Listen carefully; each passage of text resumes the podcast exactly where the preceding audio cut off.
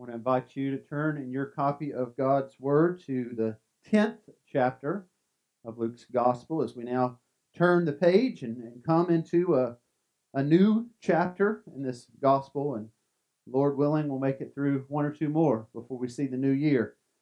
It is a wonderful opportunity we have to walk through God's Word and to sing His praises and to, to consider what we just sang that Jesus indeed does save have you just stopped and considered lately what that means? I mean, what it means that He saved you and that He saved me. I was thinking on this just yesterday. I got a, a message from a, a friend I hadn't talked to in years, who uh, a mutual friend of ours is the one who shared the gospel with me, and and just thinking about how 32 years ago, this month, God saved me through the witness of a campus missionary named Shane who now lives in Texas. And so I texted him yesterday and just thanked him uh, for being used by God for sharing the gospel with me to encourage him that, that his impact on me 32 years ago uh, resonates in a city that he's never been to and likely will never be in. And that is the work of the gospel. That God is in the business of saving. He has saved you and he has saved me, and there are others that he will save.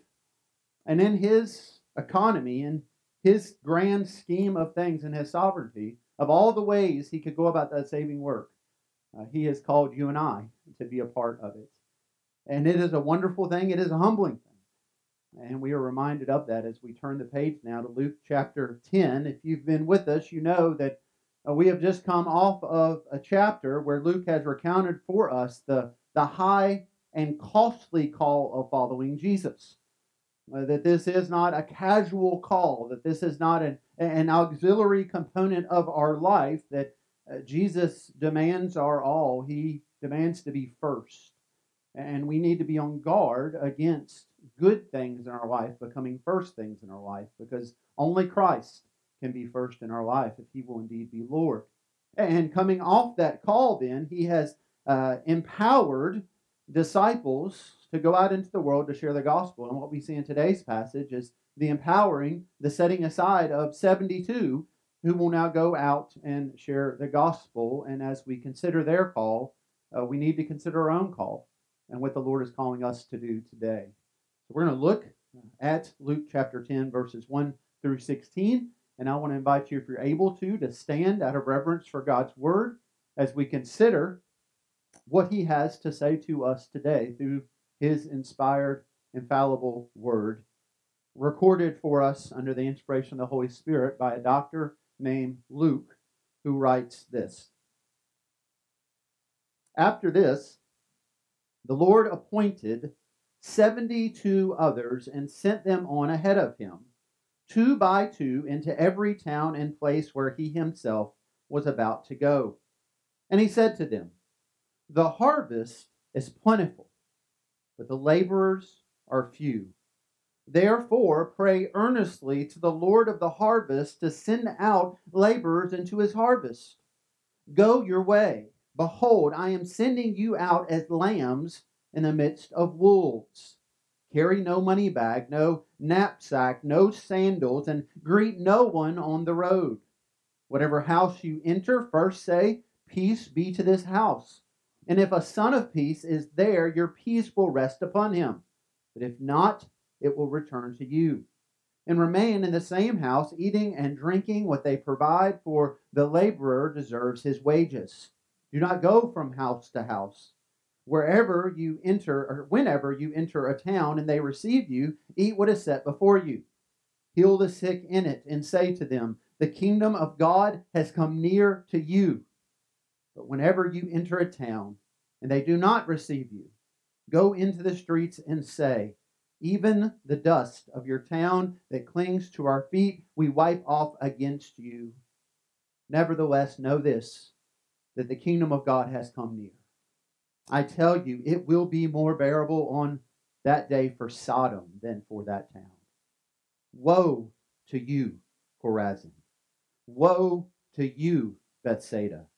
For if the mighty works done in you had been done in Tyre and Sidon, they would have repented long ago, sitting in sackcloth and ashes. but it will be more bearable in the judgment for Tyre and Sidon than for you.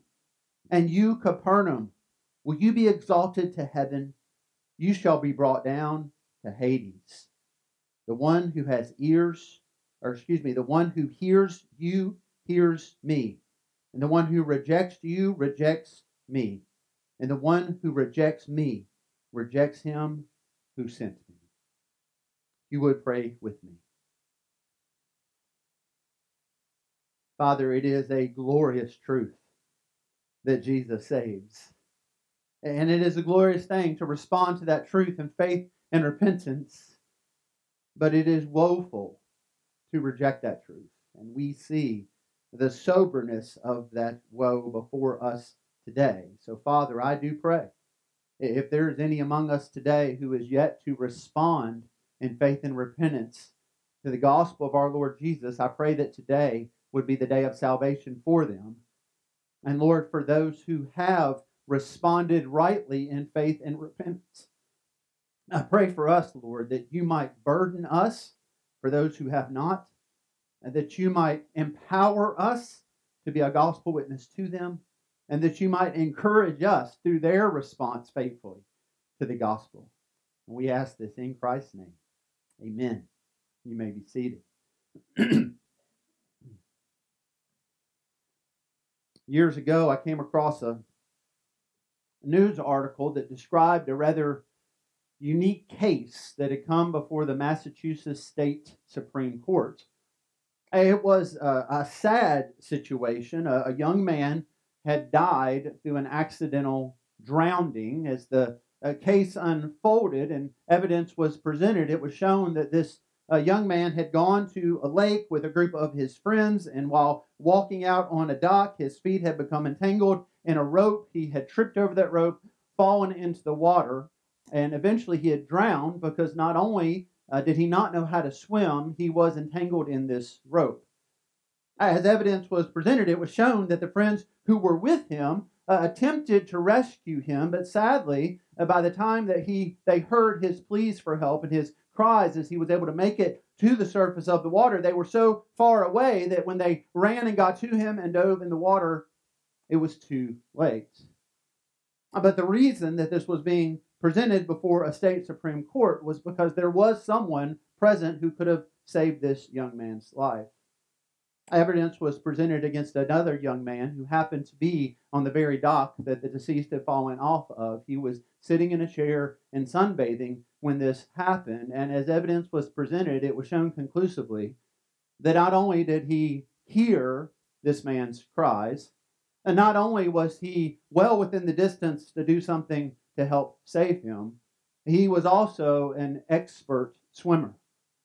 He had every opportunity to save this man's life, and yet he chose not to. He ignored his cries and his pleas, and as a result, this other man died. The case was presented, arguments were made, and in the end, the family of the deceased who brought this case to trial, they lost the case. And they lost for this reason. The court ruled that the young man on the dock had no legal responsibility to try to save the other man's life. He had instead, quote, the right to choose for himself whether or not he would involve himself in a dying man's distress.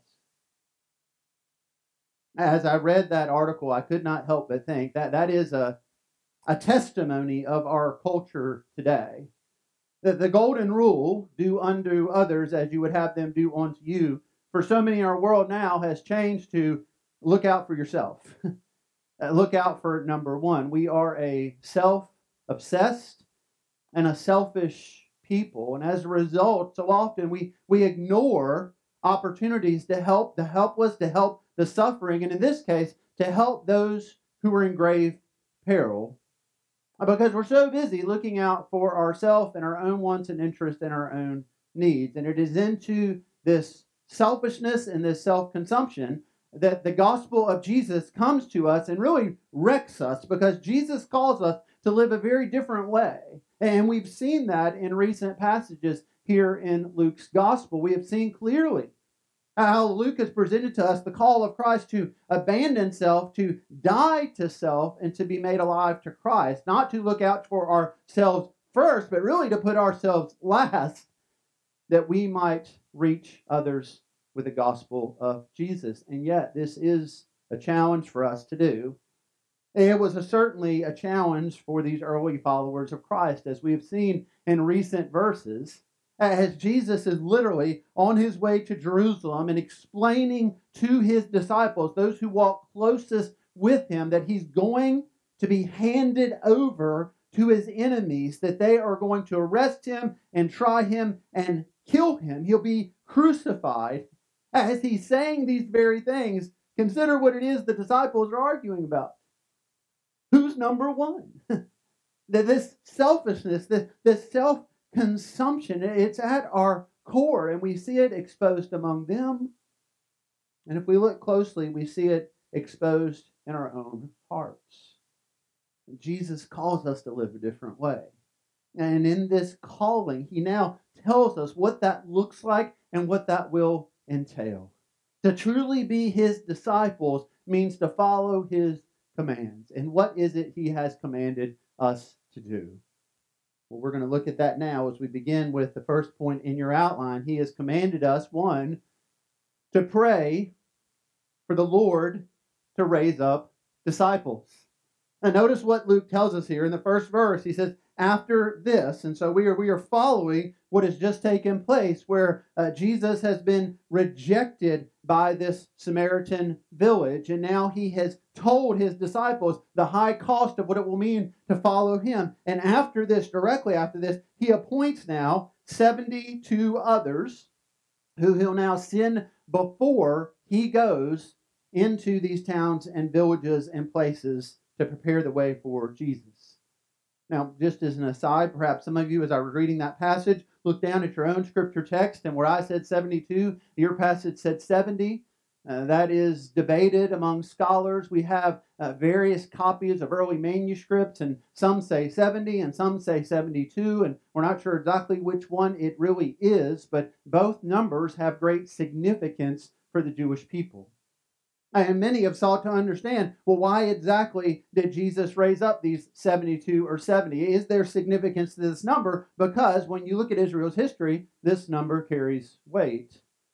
For example, uh, this was thought to be the number of nations. When you go through Genesis 10 and you read about the, the nations of the world that are raised up, the offspring, depending on how you count that, you have either 70 or 72. And so the thought there would be that Jesus is, is raising up disciples literally to go to the world, that the, the world is represented in this very number that Jesus calls out and commands to go.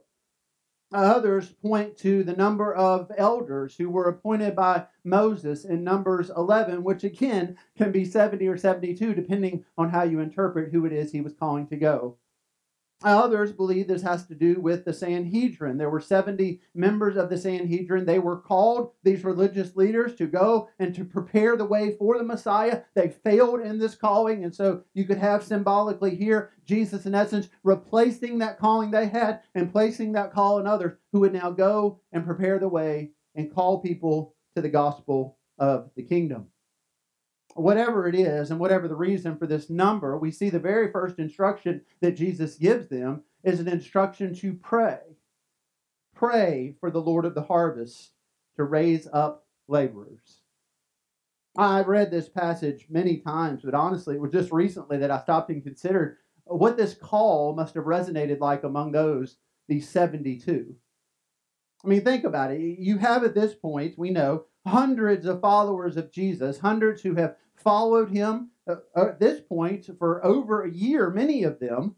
You have among these many that are following Jesus, the blind who can now see, the lame who can now walk, those who were possessed by demons who've been set free, and now they've dedicated their lives to following Jesus. They've listened to him teach, and now they're being empowered, 70, 72 of them, to go out into this gospel ministry he calls them out. He sets them before likely others. He looks them over. And then he says to them, okay, the first thing we need to do is pray that God would raise up laborers to go to the harvest. I mean, if you think about this, it's a bit like a coach putting together a roster for the varsity team and lining up that varsity team. And the first thing he says to him, them is, We're going to need some new players. I mean, it's not exactly a boost of confidence, is it? And these who have stepped forward, these who have stepped out, these who are prepared to go, and Jesus says to them, uh, We're going to need some more disciples. But I don't think at all what Jesus is saying here is that we need better laborers. He's saying we need more laborers. He, he's giving before us and before them the, the weight of the task at hand. That, that while this number might have been representative of the number of nations, these 70, 72 were not sufficient to reach the nations. And so they would need to raise up disciples to reach the nations. It's a reminder to us of the significance uh, of this ministry of multiplication that happens through discipleship. So, so rather than a, a ministry of addition where we just seek to go out there and preach the gospel to as many as we can and hope that as many respond as they can, here he says, not only do we preach and not only do we look for response, but we disciple, we, we teach what we've been taught so that faithful men, women, and children can go out and teach what they've been taught. Hey, and then our ministry is multiplied. So 32 years ago, and when a campus missionary named Shane shared the gospel with me, he, he wasn't just adding to the kingdom, he was multiplying the kingdom. Because then I would go out and I would share the gospel with others. And there's people I've shared the gospel with and discipled who are now out there this morning proclaiming the gospel and discipling others, who are then proclaiming the gospel and discipling others. And through this ministry of multiplication, you can see quickly the pyramid effect. And how one can reach a few, who can reach a few more, who can reach many. And this is the ministry that God has called us to. And the very first step of it, says, is we need to pray. But before we go, before we do, we need to pray. And, and that's counter to our impulses, isn't it? I know firsthand in my own life and from many of you that when a, when a need is presented, so often our first response is, What can I do? How can I help out? How can I jump in there and serve? Now, that's a great response. But notice here, Jesus says, The first thing I want you to do is both the easiest and the hardest thing to do. You need to pray. Now, now what's required for you to pray? You need to pray. you, you don't need a special training, a special class, a certification. You, you don't need to go through years of study. You, you read the Word of God, you respond to the Word of God. You, you need to pray. You need to go to the Father in the name of the Son. You need to pray. It's not a hard thing to do. And at times it's the hardest thing to do because it's the thing we don't do. Well, we've had 2,000 years since this command was given. And we still haven't reached the world with the gospel. And I understand God has a sovereign plan for these things, and I trust in His sovereign plan, but I also know we bear human responsibility and how much of our failure to reach the world comes back to our prayerlessness. Again, it's a good thing to go. It's a good thing to do. But remember what Jesus says here. The model we have before us. The first thing we need to do is to pray. And that's a call for us at Bloomfield Baptist Church today. We, myself included, we need to pray. We need to pray that God will raise up men, women, and children from our congregation who will go to the nations with the gospel and who will go to our neighbors with the gospel. We need to pray for our children and our grandchildren and our nieces and nephews and ourselves and our parents and our brothers and sisters that we would use every platform provided to share the gospel with others. We need to pray that God will raise up those who will go to the farthest ends of the earth, and we need to pray that God will use us as we are going now here where we are. In the interactions you have today, that we would share the gospel, that we would labor for the gospel. We need to pray that God raises up, and we need to pray that God empowers us. Because the call here is not just first to pray, it is second to go. And that's the second point there before you. It is to go and to make disciples. That this was the call that Jesus gives to the 72. This is what that number represents, I believe. It is to go out and to go to the nations and to go to the world. And notice Jesus does not sugarcoat this call. in fact, as you read through what he tells the 72 here, if you've got a background in marketing or advertising, you might be thinking, Jesus, you're not very good at this. this isn't much of a sales pitch. Because what are we used to? We're, we're used to today when people want us to do something, them sugarcoating it and making it sound better than it really will be. When they want to sell us something, that they try to make it sound just like the greatest thing in the world. We, we don't see a lot of truth in advertising. In fact, it's a bit shocking when we do.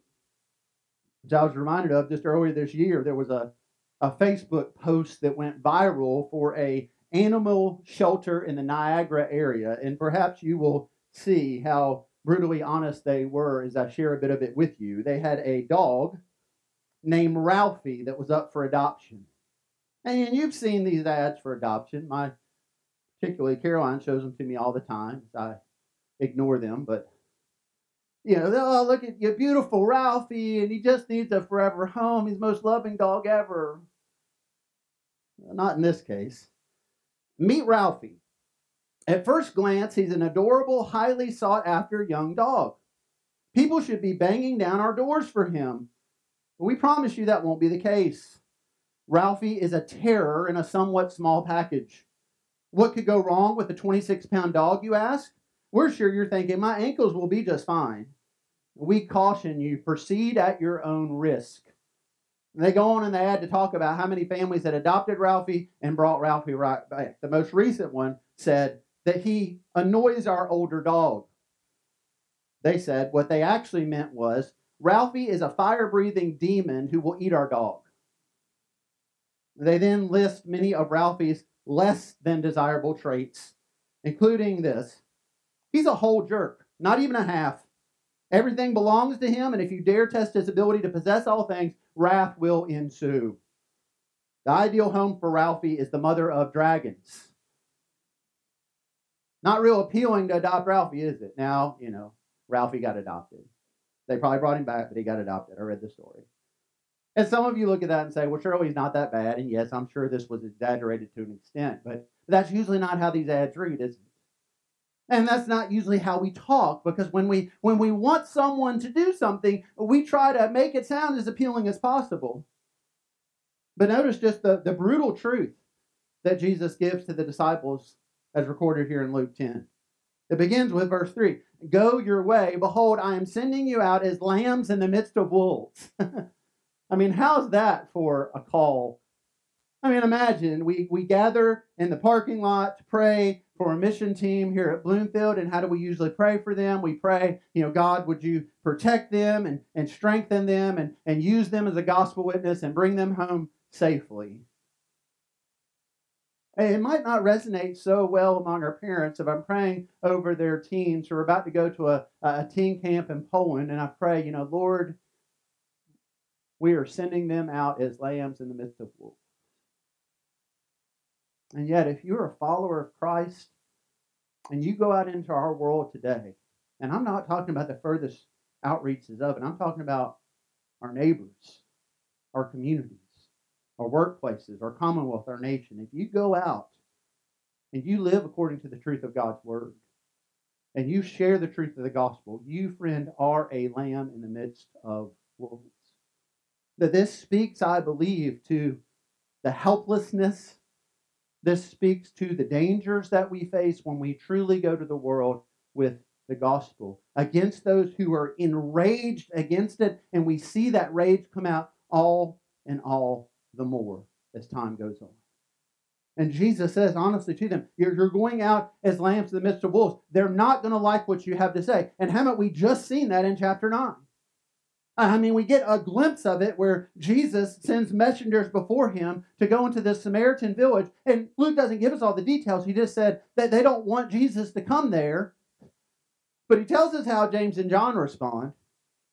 However, it is the Samaritans responded. And again, there's also embedded hatred with the Samaritans at this point. But however it was, they responded specifically to these messengers. James and John want to incinerate them with fire from heaven. I mean, in the scripture, when do you see a town incinerated with fire from heaven? It's pretty extreme cases like Sodom. And so they see this type of refusal and hatred of the gospel of the kingdom, and they want to incinerate that town. That tells you something about the rejection that these disciples would face. It tells you something about the rejection that we might face.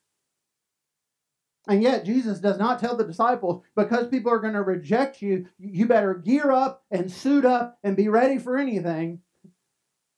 He suggests, really commands here, that they need to go into a, a helpless, dangerous situation as provisionally ill equipped as possible.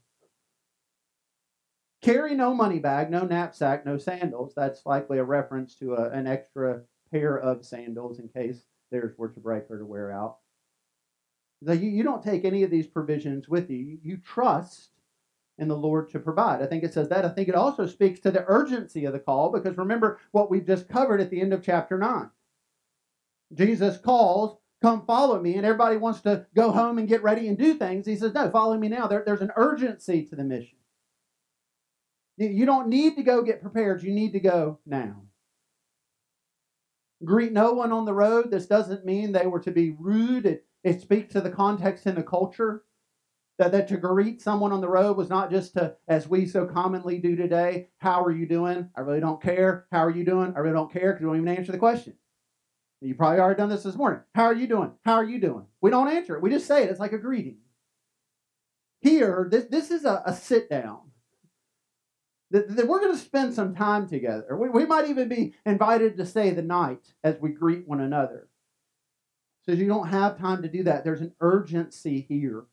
You need to go as you've been called to go.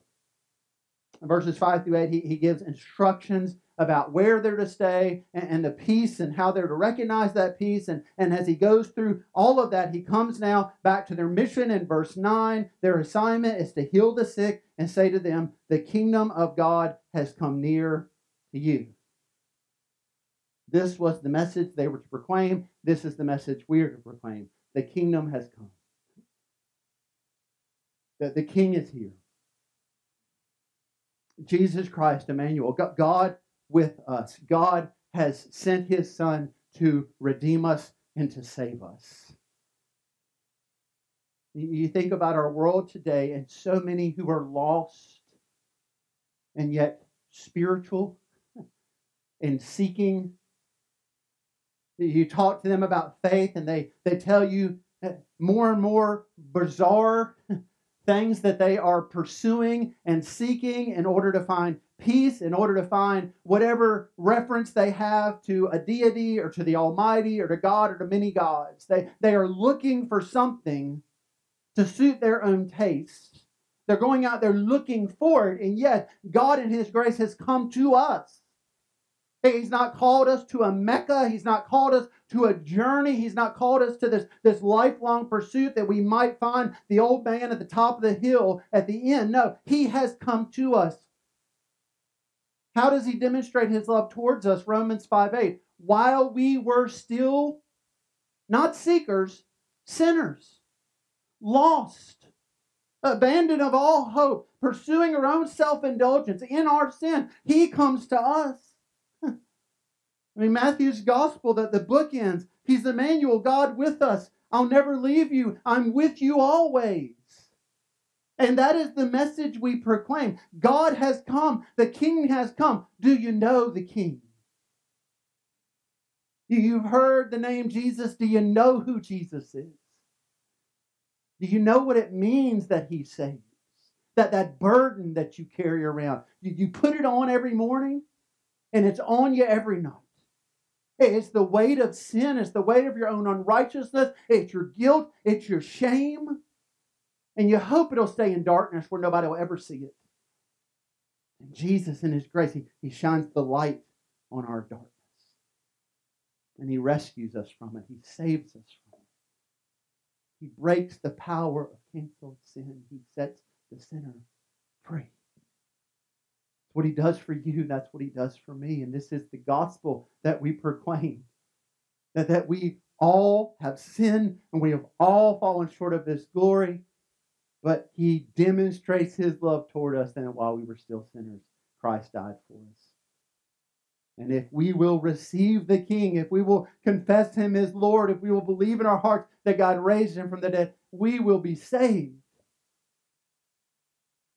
And what a glorious truth this is. But it's a truth that not everyone's going to respond to in faith and repentance. Some will reject it. And it's not because we do a, a good job sharing the gospel with some and a poor job with others.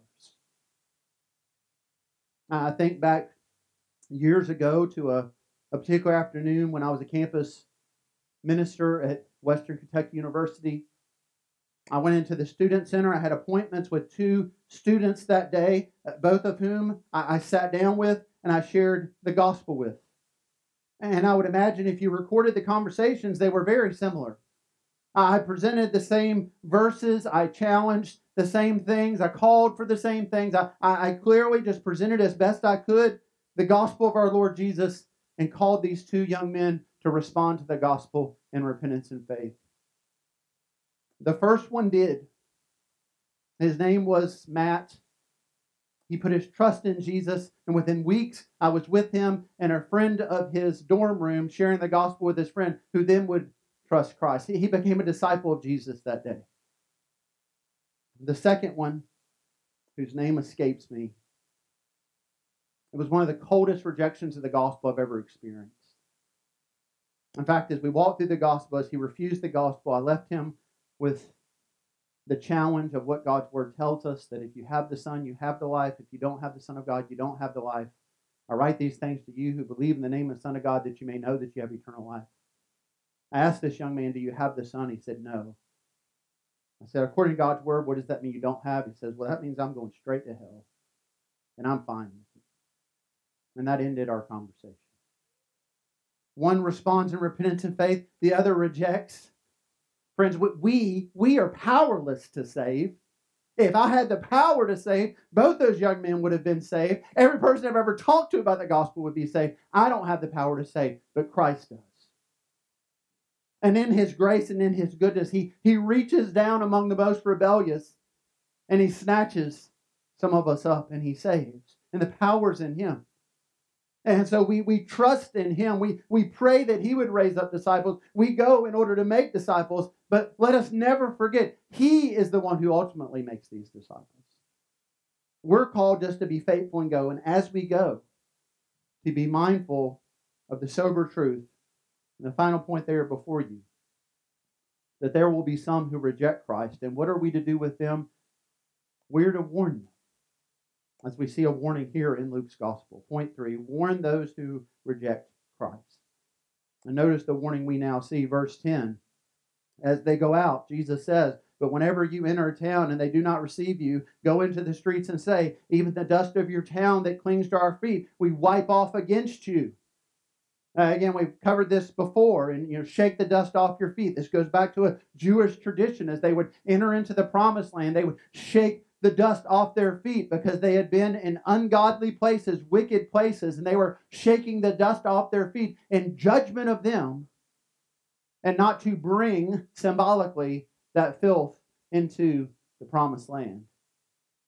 Here, Jesus reminds them of that judgment. You, you shake the dust off your feet. Again, you don't call down fire on them.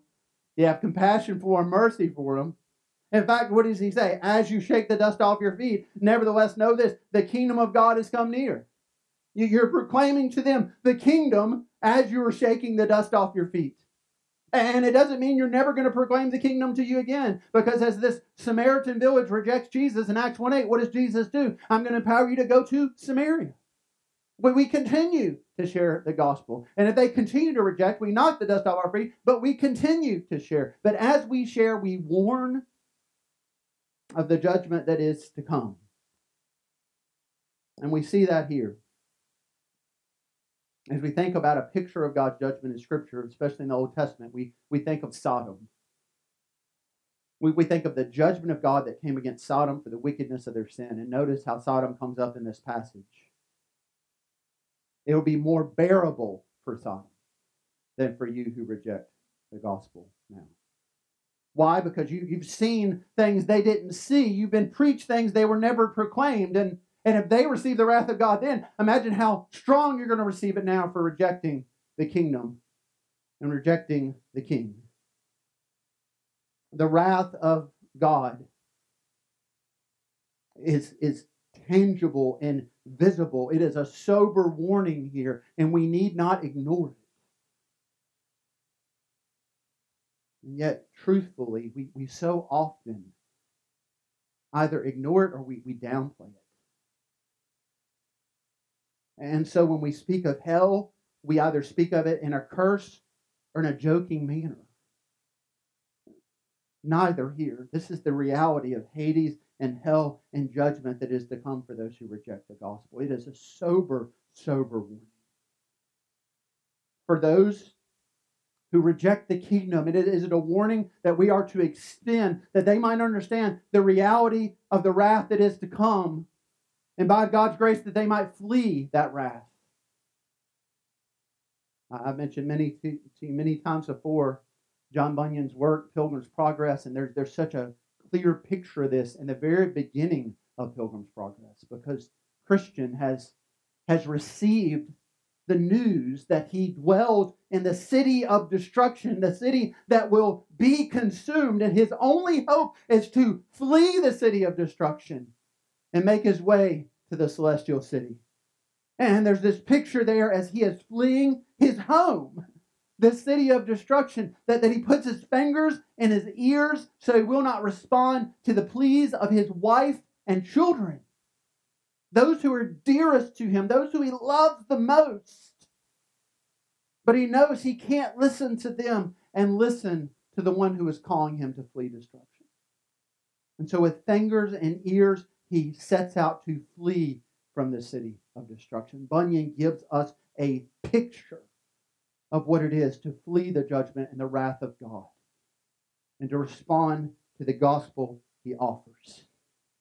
Jesus gives us this picture here as he gives this warning. Verse 13 Woe to you, Chorazin! Woe to you, Bethsaida! For if the mighty works done in you had been done in Tyre and Sidon, they would have repented long ago, sitting in sackcloth and ashes. He denounces these cities that he had ministered in these places who had seen his miracle working power. These people had heard the gospel of the kingdom, and yet they did not respond. They rejected. He compares them, Tyre and Sidon, which are mentioned as enemies of Israel and enemies of God in the Old Testament. And he says, if they had witnessed what you have witnessed, they would have repented. And there would have been fruit of their repentance. They would have been sitting in that sackcloth and ashes, this is the, the fruit of repentance. We're reminded that often in Scripture. It's not enough to say, oh, I repented. Oh, yeah, I trusted in Jesus. I walked out. I did these things. No, where is the fruit of that repentance? You think about conversations you've had and I've had with people in our own community. People who at one time were active members of this church have nothing to do with the Lord, nothing to do with His church, nothing to do with His word today. And yet, what do they so often say? Oh, well, I'm a member of. Oh, I used to go there. Oh, I was baptized. I got my Bible around here somewhere in my baptism certificate. Where's the fruit of that repentance? The fruit reveals the root, and where there is no fruit, friend, there is no root. We need not encourage that type of easy believism. We need to warn those who have responded in that way.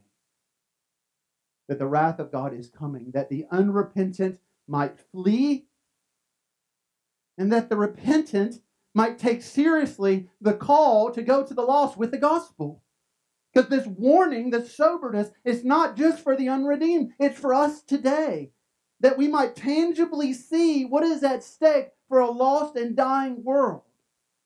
And that we need not comfort ourselves in thinking, well, they're a good person. Well, they're sincere in their religion. Well, you know, that, that they probably believe. That we might run to them with the gospel message urgently. Because people are drowning, friends. And if we honestly open our eyes and we look at the waters, they are struggling. Now, they may not think they're struggling, they may think they're just fine. In fact, they may act rather rebelliously to our attempts to save them. Some of you saw headlines, as I did, this summer of the, the panhandle of Florida and a, a large number of drowning deaths that took place over our summer months and continue now uh, because of strong riptides and currents. One of those articles caught my attention. The headline read this Florida sheriff blasts beachgoers for ignoring and harassing lifeguards ahead of drownings. The article went on to say that the, that the strongest warnings possible had been displayed and issued up and down the coast and some of the, the worst conditions that these lifeguards had ever seen. And as these lifeguards stood on towers, waving at people, walked the beaches, calling out to people, they were responded to with curses and insults by beachgoers who looked out in the water and basically said, I can swim. I'm fine. And some who rather angrily just cursed out those who were there to warn them and to keep them from danger. And how only moments later lifeguards would go into those waters and risk their own lives to rescue those who had insulted them and cast curses at them, and yet they still went in after them. And when they interviewed these lifeguards and asked, Why do you do this? essentially what they said was this because that's my job. That's our job. And we can no longer sit on the dock and ignore the cries. And if we open our eyes and our ears and we look around, we see the cries. And we can't pretend that there's just a struggle there. We need to recognize there is a peril there. And the insults and the curses and those who reject, we cannot let that deter the mission. Because our job, friends, is to rescue the lost. And the power comes from Christ and the Holy Spirit. It's not in our power that we do it, but the job, the call, what Jesus clearly lays out for the 72 and what Jesus has clearly laid out for the millions who follow him today and those of us who follow him at Bloomfield Baptist Church is. Open up our eyes, see the drowning, and go after them with the gospel of Jesus. Because the kingdom has come, and the king is here, and Jesus saves. He saved me, he saved many of you, and he can save them. I pray that he will use us to that end. If you would pray that with me as we stand together.